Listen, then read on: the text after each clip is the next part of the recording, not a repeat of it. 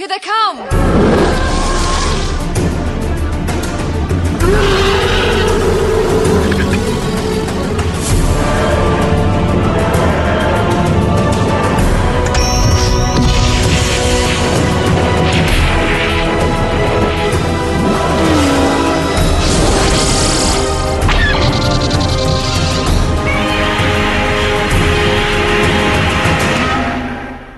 Hello, and welcome to episode 35 of Effectively Speaking, the podcast that takes a look at some of the special effects sequences of film and television, be they classic, average, or duff. I'm your host, Eric Moore, and today I'm joined by Wayde Burton to discuss the probe droid from The Empire Strikes Back. Hello, hello, hello. G'day, Wade. Hello, Eric. How you going, mate? I'm all right. I'm all right. Good to have you back. We were just saying there, it's been a heck of a while, hasn't it? It has about six months or so, Yeah, I think. yeah, yeah, yeah. And uh, we got you back, and we got you back for another Star Wars. Last time it was Return of the Jedi, and and you did say in that that you did see it at the cinema, but you were small. So does that mean Empire Strikes Back? Did you get to see that in the cinema as well? No, no. I was uh, I was living I was living on a farm in the middle of what in Australia what we call the middle of whoop whoop. I was living way out in the bush, so um, the nearest town was a couple of hours drive away. So. Um, unfortunately, I did not see The Empire Strikes Back. My only contact with it at the time was the uh, Scholastic uh, uh, storybook um, Oh, yes. that I, that I had that I just used to pore over with the fantastic pictures. Um, and yeah, I mean, I, my, my love from Star Wars was from afar. Right, right. And I guess the first time you saw it then was on on on TV. It would, yeah, it was on video, I guess, in the uh, the early '80s. There, I, I don't, I really don't have a, a clear uh, memory of the first time I saw it, which is, is quite strange because it, it literally is my all-time favorite movie, like easily. So, uh, unfortunately, I don't have a clear uh, first memory of it. Okay, and where do you rate this? Is is this your top Star Wars film? Would you say, or is it? It's Oh. Return, isn't it? Return of the Jedi is yours. No, no, Empire for sure. Oh, it Um, is and- right. Oh, hands down. Like I always, if I, ha- if once I've had a few beers and I start talking to my wife, and I, I, I quite often will, will claim that the Empire Strikes Back is the single greatest expression of human creativity ever. Okay. I'll, I'll, I'll start really getting out there. I'll say you can keep your Beethoven, you can keep your Picasso. It's Empire Strikes Back. All right. Can I have? I'm putting you on the spot here, Wayde. But can I have then? How do you rate them from number one downwards? Um, Do you go? I mean, Empire first, uh, Empire number one. Um, Star Wars second, I guess, and Jedi third. But it, I think Jedi is, I think Jedi is a seriously underrated. I think, I mean, people quite often, you know, they put, uh, you know, I've heard people, a lot of people say that they prefer uh, Revenge of the Sith over Return of the Jedi. And I think that's just such nonsense. But uh, yeah, uh, so I guess uh, yeah, Empire, Star Wars, Jedi, but there's really very little between them all. I mean, it's it really they really are um, parts of the same piece as far as I'm concerned. Yeah.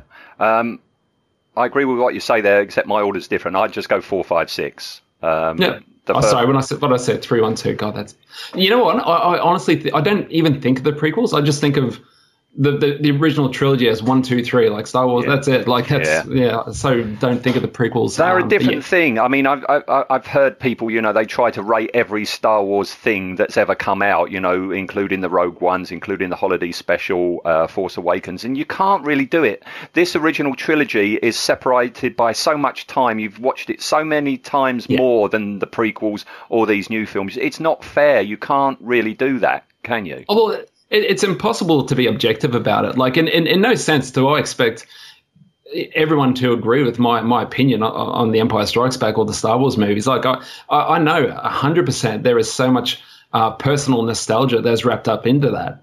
Um, so I, I'm not capable of being objective because it's my own opinion. But um, you know, from my point of view, from a certain point of view, uh, yeah, it's it's the greatest movie ever made, and it's.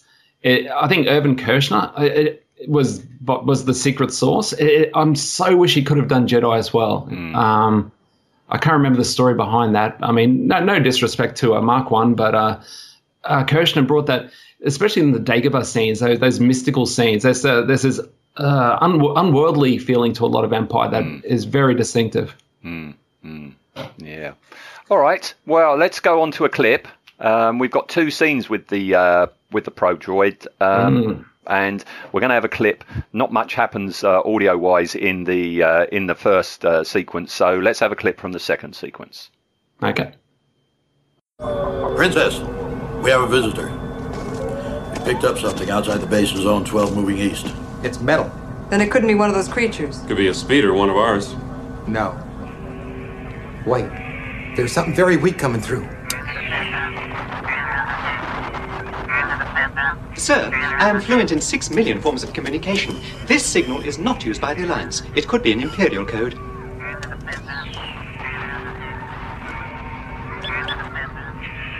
It isn't friendly, whatever it is. Come on, Chewie, let's check it out. Send Rogues 10 and 11 to Station 38. Uh, refer to hangar staff.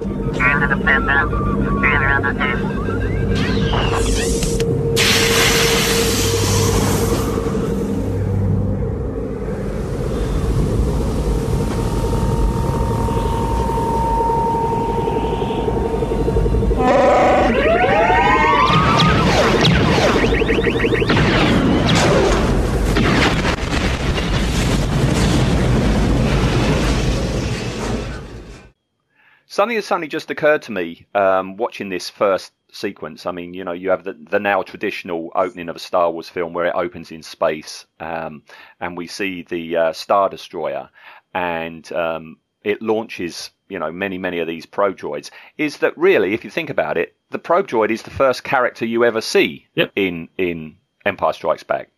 Absolutely. I I was actually thinking about that today. It, it's it's it's true. Yeah, it's never occurred to me, um, but yeah, it is. If you if you consider droids characters, which you must do because C3PO is a character. So yeah, yeah. Uh, so yeah, so yeah, off they go. That that they've we already know what they are because it's in the opening crawl that you know it's this dispatch thousands of probe droids and away they fly in their in their little spaceship things. Um, which we'll come on to uh, in behind the scenes, I think. Unless you Sure. want to say something now.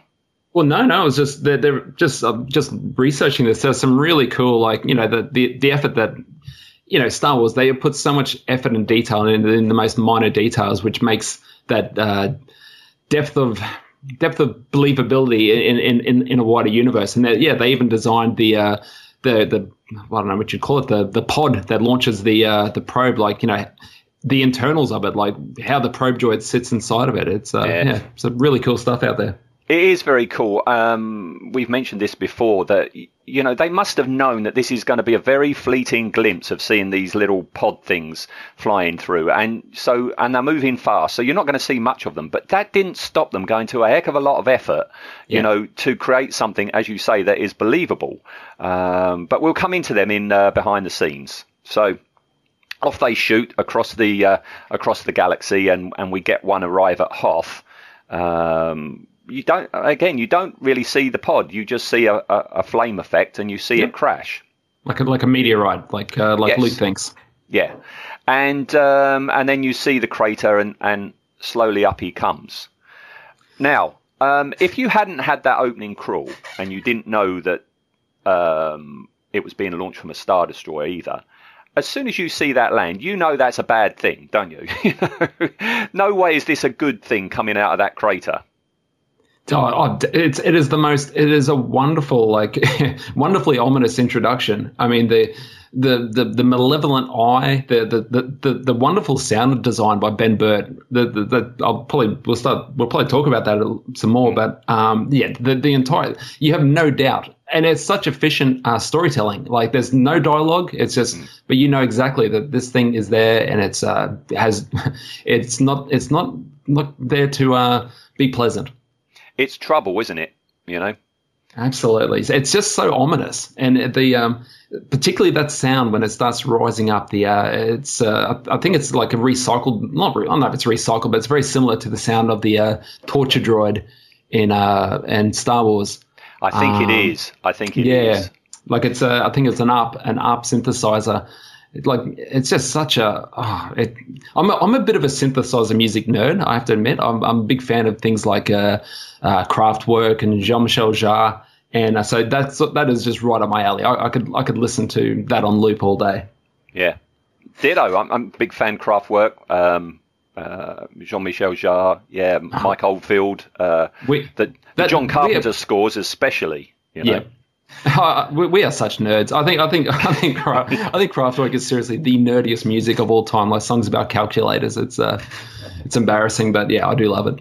How you can have a song about calculators and uh, autobahns and stuff like that, and, and still and neon lights, and you can still make them fantastically memorable and catchy. Yeah. You know, they're Yeah. geniuses they were.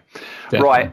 Uh, okay, well, let's move away uh, from Germany and get back to Hoth. Um, he rises up um, out of the crater, and then we've got a long shot as he as he. Um, Yeah. I, lo- I love the way he comes out the crater, and um, his arm. They're not legs, are they? Uh, that his arms slowly Arms, unfold yeah. a- a- as as he moves away. Yeah. Beautiful shot. I mean, it's, it's such a it's such a great design. Like, I mean, obviously, it's uh, you know, it got got a you know looks like a spider with the, the, the all the eyes and the uh, the the legs, but I also think it looks a lot like a jellyfish, um, which I, I have a particular personal uh, dislike of. Uh, we have you know these beautiful beaches in Australia and this hot weather, and you go for a swim and then you get these bastard jellyfish stinging you, and uh, um, yeah, really really hate jellyfish. So yeah, that's what I always think of.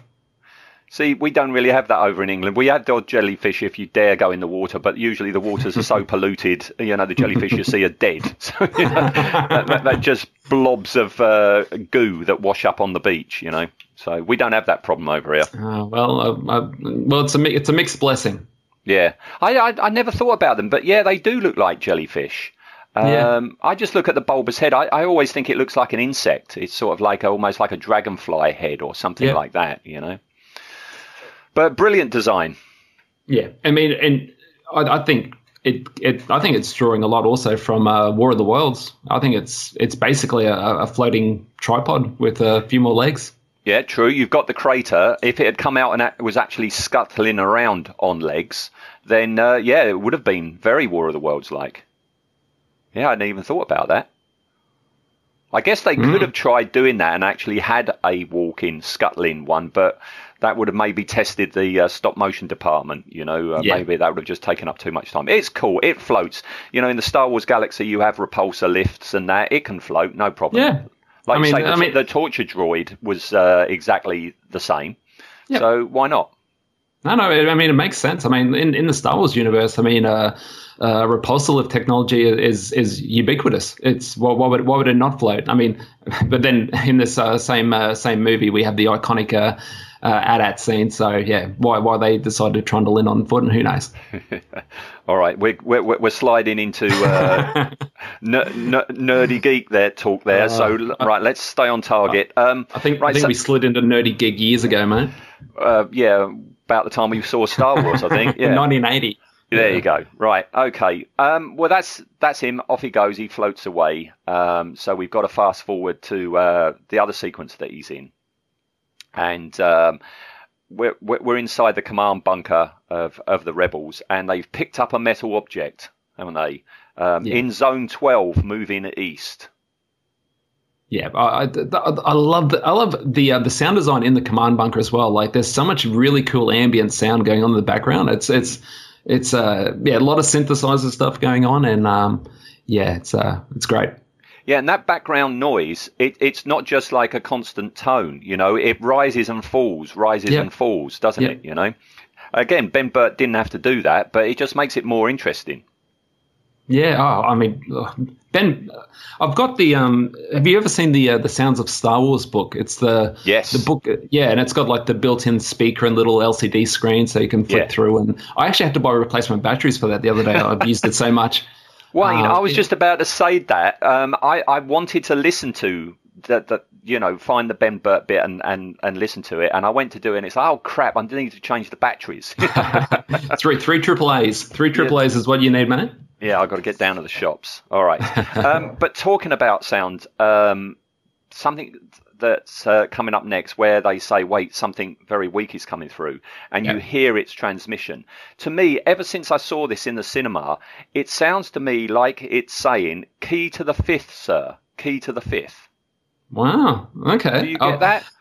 I've always just heard ham and a ham ham and a ham. I've, I've just heard hum and a humna, hum and. No, Um, to me, I- it's always key to the fifth, sir. Key to the fifth, Yeah. and that's the audio clip, you know, that Yeah. show uh, uh, playing on on this episode. So, folks, if you want to just rewind back about five ten minutes, have a listen to that clip again.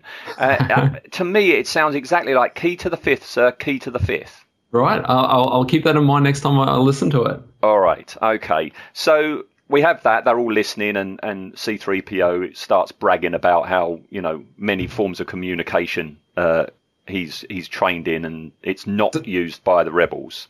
Don't start the C3PO hate. I'm a C3PO apologist. I, I, I love 3PO. I, I'm- won't hear a bad word bad word about about the goldenrod. Okay, all right, all right. Move on. Don't want to fight.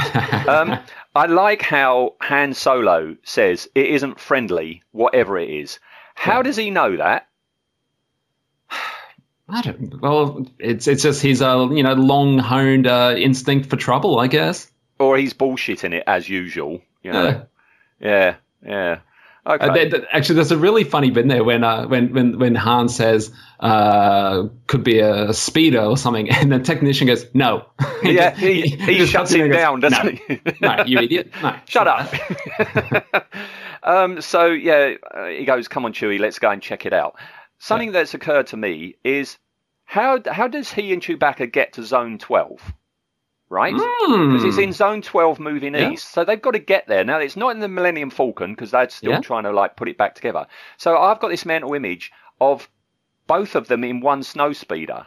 You know, with Chewbacca crammed into the back know- seat. You know, you know what? I've just had an, an image of of Chewie on a tauntaun.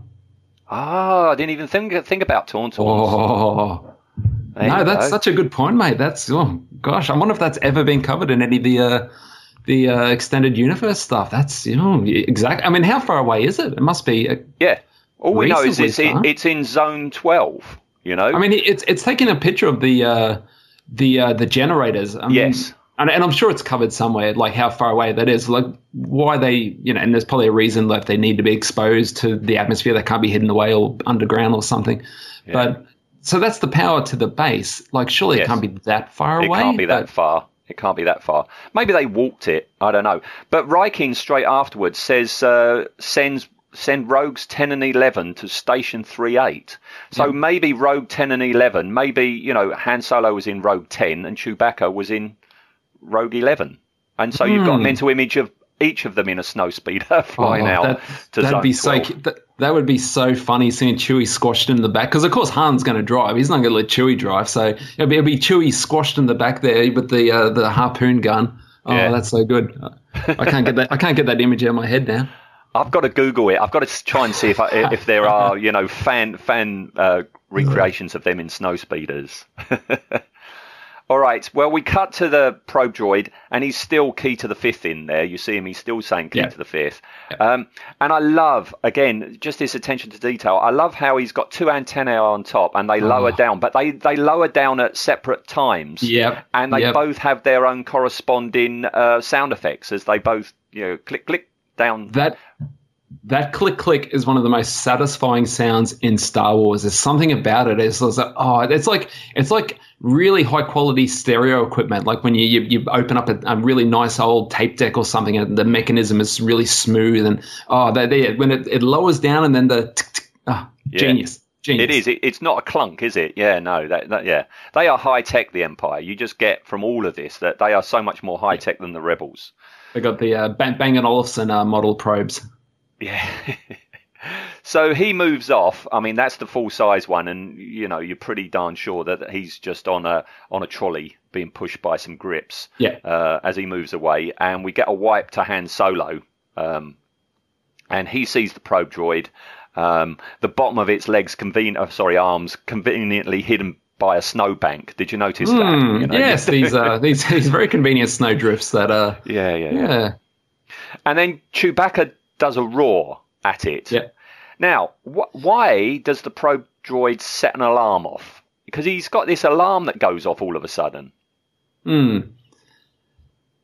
Just, I'm, I'm not sure. I mean, uh, I mean, obviously he was. He, it, this thing has got such sensitive, uh, you know, equipment like uh, detection equipment. It, it must have been aware that that Han and Chewie were there already. Like, it, I, I don't know how they managed to ambush this this uh, this reconnaissance droid. Like, surely it would have been able to pick that up. Um, Yeah, the alarm. um, No, I'm I'm thinking maybe they did walk then because maybe it, it can sense metal objects like the power generators, but not humans. So Yeah, it's I mean- not until Chewbacca makes a noise that he, he's actually aware that they're there. Maybe Not- he hasn't not- got. not that it's uh, like got any canon or anything, but I, I do remember reading like some sort of like extended universe stuff about the. You, you remember back in the nineties, like there was no Star Wars stuff, and then the, you know you get the role playing games that were basically the only source of information. And I remember reading stuff about the the adventures of the probe droid, and you know it encountered wampas and all this stuff that went on, and um, so in my own head, because I'd read that stuff, I always assumed it could detect uh, life forms. But Right. you know, again, this is with arguing made up canon that no one, when they made the movie, ever thought twice about. So And I'm sure it's been dismissed since then. Yeah, And, you, yeah. you know, yeah. So we we go into the firefight. Great firefight. Great editing about you Yeah. know the shots backwards and forwards. You know. yeah, definitely. And the uh, it, it, it, it turns around so quickly. Like uh, their plan could have gone wrong so easily. Like he, he barely gets back undercover. Yeah. I mean, that could that could that could have been the end of uh, that could have been the end of uh, Han Solo then, which is a laser bolt to the face. Yeah, and I mean, he reckons it it, it did self destruct. Yeah. Um, but it, it it was given as good as it got. So you know, I don't understand why it would um, self destruct. Yeah, I mean, it, it's just to ensure that it's mm, I don't know, like uh, like like if you're a spy in enemy territory and you're captured, you'll you'll kill yourself so you can't be in, interrogated. So the so the droid self the self uh, you know self destructs so. Uh, you know the, the rebels can't hack into it and, and find Ah. out information. I guess. So he's doing like the old cyanide pill under the tongue type thing. Ah, right. The old okay. the old droid cyanide under the tongue trick. Yeah, he's a spy through and through, isn't he? Right. Absolutely. So, but he's destroyed, and that's it. Um, and that's, uh, yeah, and that's it. That's the end of him.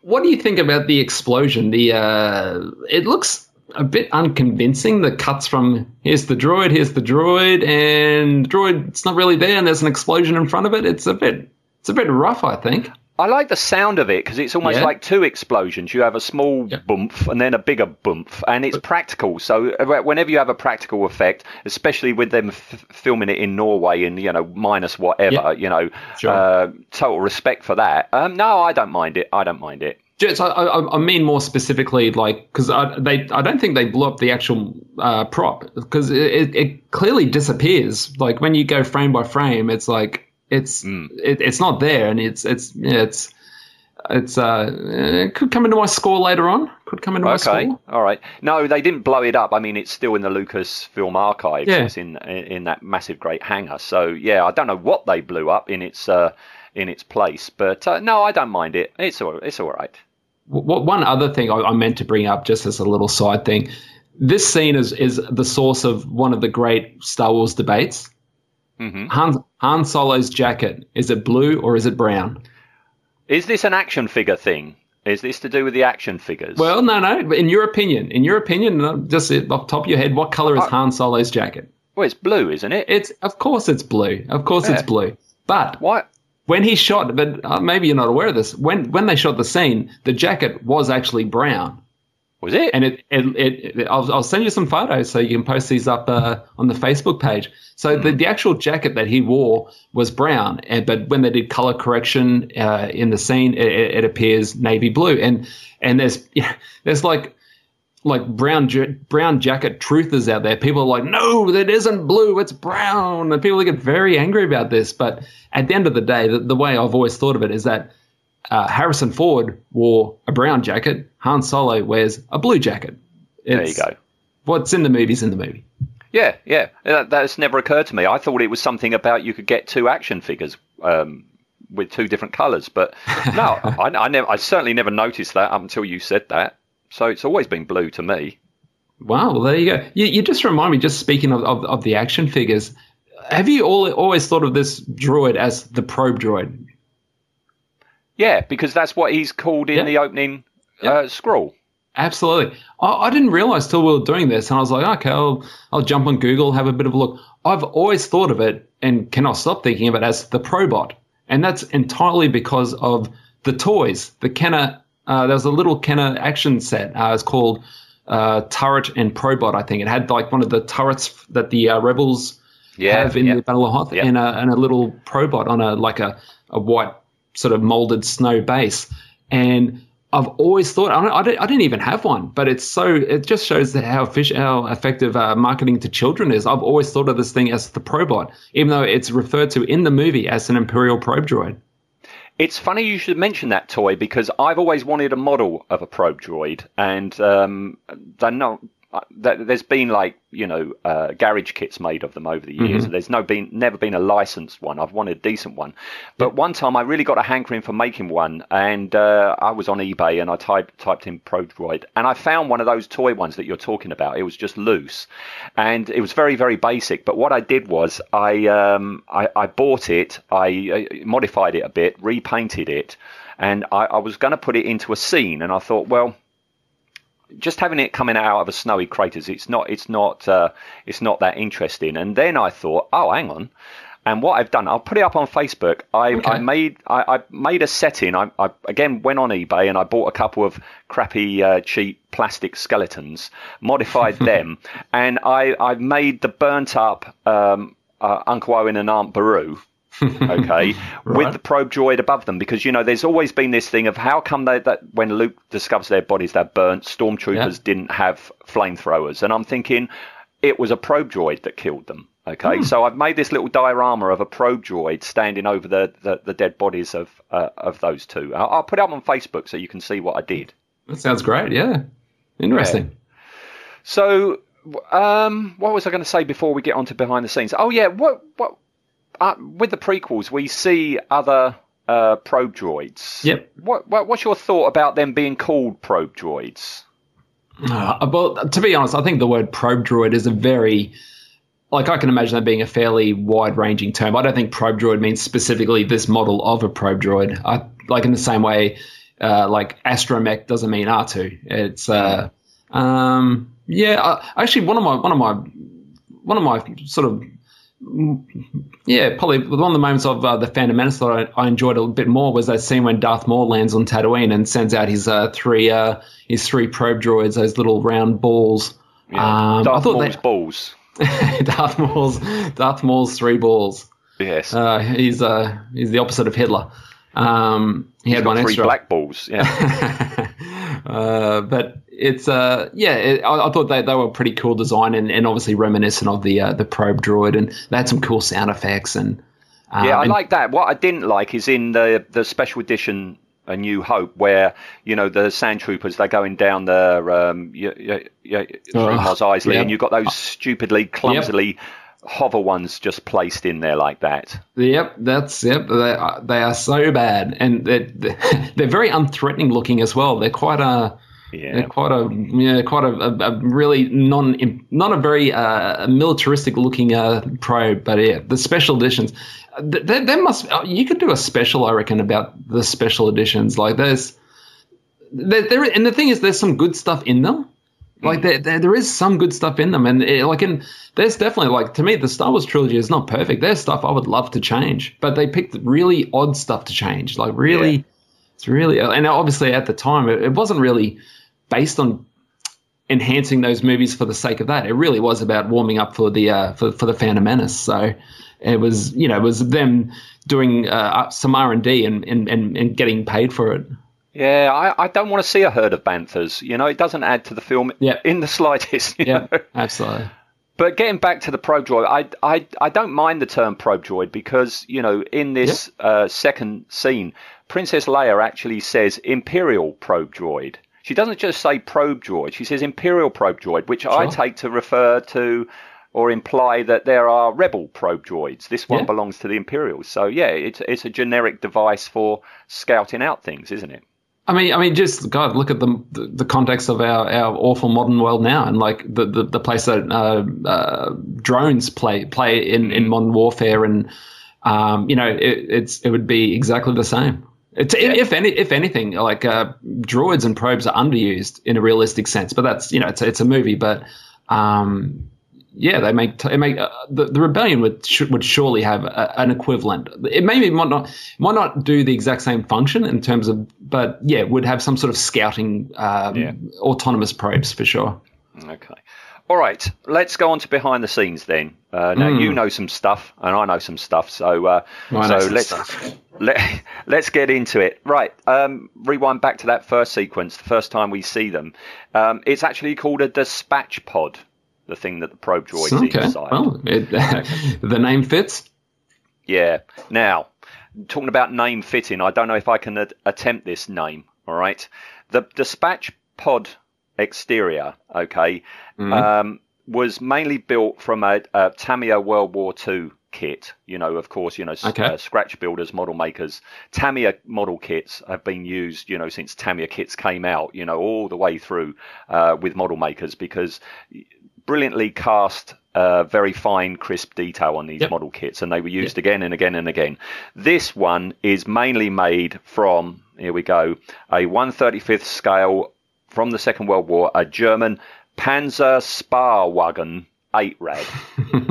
okay. Uh, The pronunciation was correct. I can confirm. Yes. Oh, thank you, Wayde. Yeah. Um, I'll put it up on Facebook. It, it's a classic kit. Um, um, I've used them many times. They don't cost much money. They're still available now, and pretty much every part in that kit you can use. Okay, So there's nothing on there that you can't use. So these models that you're still, uh, these are still like from the original release, like from how how long ago? From back in the 60s or 70s, and they're Yeah, still. thi- thi- this model kit came out in the 70s. It's still available now, only for like, you know, you can pick them up for about maybe £20, something Okay. like that. And uh, Martin Bower, you know, he's famously said, I, I love this kit because you can use every bit in it. You get great value for money. And they actually used this an awful lot on Alien, this kit on Yeah. Alien. Um, It's basically, it, it's like a an armoured car. An eight-wheeled armored car, Right. and uh, what they did for the dispatch pod, they actually used the hull of the of, of this armored car, and um, they used like four of them, and they stuck them all together to make a, an almost like, like a clunky circle shape. Okay, Right. by putting them together uh, for the basic shape. Uh, and then a ton of other kit parts. I've got a brilliant photo that I'm going to put up on Facebook uh, of of the stack of kits that you need if you wish to recreate one of these. And a lot of guys are, are on the uh, replica prop forum and other places. They are quite, you know, avid recreators of this model. Yeah. But it's so darn expensive because, like this kit, the the, the main kit is, is still readily available. So many of the other ones are not, and Yeah. they are incredibly rare now. And I've done this before, where when I've done studio recreations, you have to track down a kit, pay way over the odds for it to just have like one part out of it, you know. So do, um, do, do you think the um just side topic, but do you think the uh, the advent of you know in, in this kind of modeling? Sorry, so, sorry, Wayde, you you dropped out for a second. There. Oh, sorry, you, mate. uh, just I say just again, saying, please. I was just saying with with um the advent of like cheap, good quality 3D printing. I mean, do you think that's going to have an impact on uh, a bit of a, a bit of a resurgence in, in, in that style of of uh, kit building of like being able to uh, you know basically recreate if you don't have the original, but being able to recreate these parts because that seems that Oh. seems custom made for the for the for the job. Yeah, um, it will come. I mean, you can if you go onto this site called Shapeways, uh, you can get a 3D printed uh, probe uh, probe droid dispatch pod, um, but they're very small because technology at the moment now they're very small. They're only about like you know four or five inches long. Yeah. What a lot of people do for this actual model is uh, they will take castings of parts and then they will just produce you know so you only need to buy because sometimes some of the kits you know you would have to buy like four or five of the same kit to get four or five of those parts. So what they do is they they cast their own and that cuts the costs down. Wow. um, another thing that I'm going to put up on Facebook is, you know, it, it it's a lovely design the way that you've got these holes stuck together to make this um, this chunky tube shape, but it wasn't new. Um, Martin Bower, again, he had done the same thing about five years before on Space 1999 on like a space station. He had done the Okay. same thing, and I saw that. I stumbled across that image, and I, I and I got in touch with him. I said, like Martin. Um, this looks very similar to the thing that was in Empire Strikes Back. Do you, do you know? Did the people, you know, get in touch with you and ask how you made it or anything like that? And he went, "No, I don't know anything about it." So it looks like it's just a coincidence. Well, Um, uh, uh, did you know about the Moebius connection? Moebius, no, The uh, the uh, French comic uh, artist. yeah, Yeah. So, and, and also a bit of an alien connection here. So, th- this is the, just doing a bit of research for this episode. Was I've, I've actually learned a couple of things. It's actually been really, really, really cool. So, I'll send you the link. But basically, the probe droid um, really was lifted from a, a Moebius comic from 1975 um, called The Long Tomorrow. Um, okay, I'll, I'll send you the link. It's very clearly taken from that, and I do I do know that George Lucas was a massive Moebius fan, and Joe Johnston um, was definitely. And it- it's one of those things that you can't find confirmation anywhere, but there's a lot of people who sort of say that that is where it's it came from. Basically, it's a one panel, and in the background there is a probe droid. It's it's Right. actually it's actually standing on the ground. It's not floating, but it it is very very similar.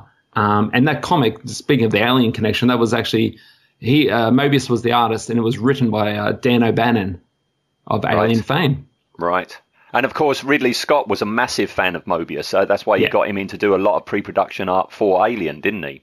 Absolutely. And are you aware of the second alien connection of the Probot? This one blew my mind. I had no idea about this. Did you know that uh, Ben Burtt did sound effects on Alien? I didn't know that. No way. No. I, I will send you the links. And IMDb does not mention him. It, I've found the most scare. Basically, it's from that book I was talking about, The Sounds of Star Wars, where he casually mentions. Let me let me crack open the book. Actually, I'll read it to you because I was reading it and my because basically I've, I've sort of just went through it and you know played some sound effects at random, and my battery went dead ages ago, so I never got a ton of use out of it. So Okay, here we go. This is from this is from the voice of Ben Burtt. So he's regarding talking about the uh, the voice of the Probot. The voice of the Probot droid came from came from the shortwave recordings from. Uh, sorry, the voice of the Probot droid came from shortwave recordings from the ham radio set of Burtt's grandfather. I mixed it with some outtakes of weird transmission noises I'd created for a warning signal that beckons the spaceship Nostromo to a ghostly planet in Alien. So Ah. he the the the, the warning the, uh, the the the emergency beacon slash warning beacon at, at that at the beginning of Alien. Ben Burtt made that the original one. It's it's been it's been tweaked since actually on, on some of the subsequent uh, releases, but the original one was Ben Burtt, and that blew my mind. Yeah, I've heard that. That's on, the Blu-ray where you know they actually listen to this acoustic beacon. Um, Yeah. and, but I never knew that was Ben Burtt. Blimey. I know. Yeah, well, and, that, and then I, that, I went down such a rabbit hole researching that. That was my night last night, trying to find more confirmation of that. But there really isn't much else out there besides a few fleeting references on Google. But that that is from Ben Burtt's Right. words in, in the book, Ben. So yeah, I, I wonder how that, that worked because you know Alien was a totally UK production. Did they like bring him over to do that, or did he do something, cobble it together, and put it on, you know, uh, an eight-track magnetic cartridge and send it across, or what? I don't know. I really wish I could have found some more information about that. Um, I, I went on IMDb. He isn't listed in the credits. It isn't listed. Uh, his own his own uh, IMDb page doesn't list any uh, no entry for Alien. Um, but he's claiming that he did that. So yeah, All right. Well, it Very makes sense because you know Ridley Scott has said you know he wasn't a fan of science fiction, and then he saw Star Wars, and that's when he thought, well, maybe I could, do, uh, you, you know, turn to Sure. science fiction, and, and and then did Aliens. So it could be that he was a fan of Ben Burtt's work from Star Wars, and and and flew him over because you know that that film certainly was uh, money no object. So yeah, So- bring so him over that? for a couple of weeks. when when so Alien was that seventy nine? Seventy nine, yeah, Yeah, so I mean, you know, snails have been out for two years, so it, it lines up. But yeah, Yeah. there you go. Yeah. Interesting. Oh, very interesting. Yeah, but if anybody on the Facebook page can, um, you know, put up Or- anything that they might find uh, regarding Ben's uh, input, Or- that'd be cool. Or if Ben Burtt's listening, please get in touch. Yeah, come on, Ben. I could, spill, I could, spill the beans. I could use some advice. I've got a new microphone. I'd, I'd love some advice, Ben. So yeah, that'd be good, man. All right. Um, the the miniature probe Droid. It it was the first one built for the film. This is the first miniature ever built for the film, and it was a bit of a rush job. Did you see that? Um, because Okay.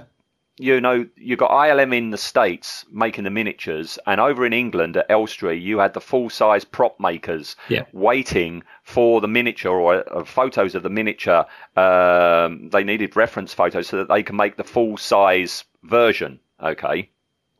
And and that was something that the miniature team were keen to do because it's always best for a miniature team to make a you know a robot or whatever a spacecraft give it to the full size guys and then they scale it up and they make the full size one it's much harder if you have a full size prop that you, you then have to recreate in miniature Yep. you know because then they'd have to make a smaller version and then you would have problems with sourcing parts and recreating details and stuff Yeah. like that So when the uh, so when the the droid lands and then the first scene when it comes out of the crater, that is the miniature, correct? Yes, yeah. The, the the miniature's only in two shots. Yeah. So Um, so so it's it's done it's done like a live shot there where it's basically they're filming it and they just rise it up and then it's a stop motion when it floats off, as I Yeah. Dennis Muren calls it a puppet. He he, he says the, the, the miniature the, the first time you see it when it's coming out of the crater, it's effectively used as a live action puppet. And get this, this is what I love about old school filmmaking. They achieved it coming out of the crater. Um, they had made a dummy crater, you know, on a table, and there was a hole in the bottom of the crater, and underneath that you had the probe droid, and it was basically on a seesaw. Okay, so you kind of like nail it to a seesaw. Somebody leans on the other end of the seesaw, and up he pops. It was as simple as that. That's great. Yeah, but that was also the stop motion miniature. It was also used for Yeah. stop motion, and Yeah. that's and that's when you see it. Um, um, it was animated by a guy called Tom St.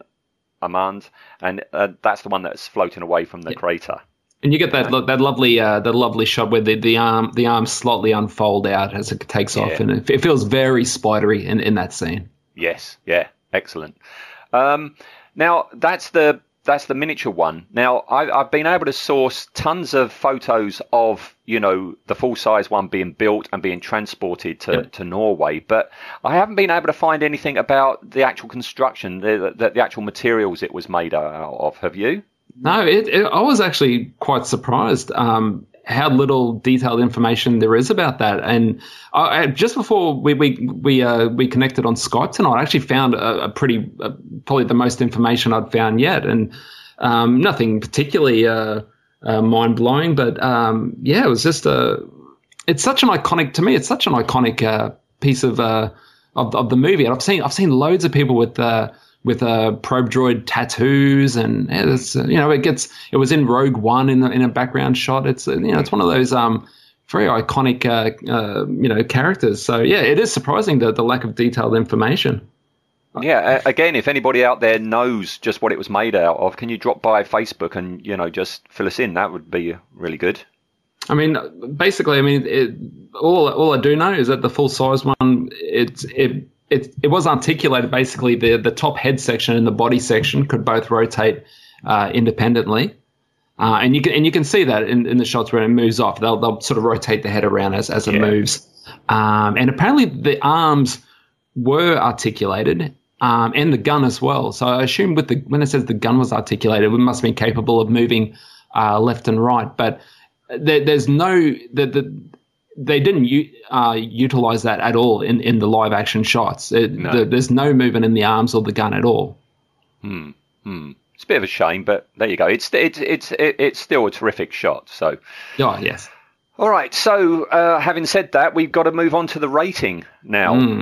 Wayde, what do you think? Oh, well, look, it's it, for me. It's just a question of how high it's going to be. I mean, I, I do love it. it. It's such a, like I was saying earlier, it, it's really efficient storytelling. It, it sets the scene. It's one of those little scenes in Star Wars that just feels so real and makes you like just you know. When I was watching when I was young, I'd really get sucked in it. I'd want to know more, and probably, I'd probably go read some terrible. Uh, um, you know, Tales from Jabba's Palace sort of knockoff to to find out more about these things. Um, so it looks great, fantastic design, fantastic sound uh, work uh, with it.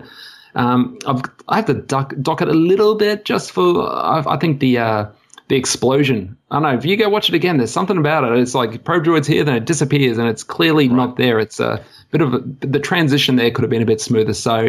Having said that, look, nine nine point five. Uh, it's uh, yeah, um, I love it. Uh, It's uh, when I when I was doing the research, I kept seeing all these like high, you know, high end, uh, you know, one six scale models and stuff you could buy. And mm, if, if my wife's, you know, if I can get the credit card of the wife later on, mate, I'm might be having a probe droid here because it, it really is one of my favorite. Uh, my favorite uh, droids, and I, I'm a big droid fan in general. To be honest, I think I think droids are fascinating in the Star Wars universe. That's a that's a conversation for another time. But these are sentient uh, sentient slaves. Basically, they're um, they're Sentient slaves. it's a very interesting story to be told there, and I think that could be a quite a good uh, droid-based Star Wars movie one day. Okay. Yeah, no. All right. Um, my my, view. Um, yeah, like you say, great design, great sound. Um, you know, it's a classic, iconic. You you know, character from the Star Wars universe. Special effects wise, uh, you can see what it is. You can tell, yeah, that's a stop motion uh, model, and yeah, that's live action. You can totally see what it is. Um, but when it comes to rating it, I've got to put it in the context of the rest of the film's special effects. And for that, I'm not going to be as generous as you. Um, I'm actually the controversial. I'm only going to give it a seven. I'm sto- I'm storming out right now. nice knowing you, Wayde. Um, Good- good night. Yeah. Thank you and good night. Oh well, fair enough. But that still gives it an 8.25. like we were talking before, like people's opinions. You know, people are allowed to have an incorrect opinion. That's you know that's perfectly fine. Yeah, direct the hate mail at me and not to Wayde. Okay. Uh, All right, no. all right. That's it. That's it. Thank, that, thanks for that. That- I've, I've really enjoyed this one. Um, it's a classic character and it's a classic sequence, and uh, Hmm. you're always good value for money, Wayde. So thanks for coming along today. No, thank you, mate. It was it was actually like like I said, I, I've learned. I think we've both learned some some stuff about this, which I wasn't aware of before. So, um, yeah, it was a it was a it was a fun rabbit hole to to, to go down, and um, yeah, thank you for the th- thank you for the chance to have a chat, mate. I'm going to go down Ben Burtt's hole now. Um, I'm going to try and go, down, so to speak. I'm going down his rabbit hole. I've got to track this alien connection down. You know. Yeah, I'll send you the Uh, link. I'll send you the link to the uh, the info I found and the uh, yeah and, and the Moebius stuff as well. It's very it's very interesting. Please do. Yeah, yeah, Yeah. yeah, Please do. And I'm going to go up now and have a look in my Sounds of Star Wars book and, and, and read that for myself. Right. You've set me off on a quest there. Sound Not a quest for the Holy Grail like one of our old episodes together. Uh, I've got a new quest. So thanks for that, Wayde. My pleasure. It's sound effect 105. That's the entry you'll you'll want to be looking at. 105. I'm on my way. All right. Thanks for today, then, Wayde. My pleasure. And thank you, everyone. As I say, if you can uh, illuminate us on um, any of the things discussed today, um, put it over on the Facebook page. Thank you, everyone. And That's all, folks.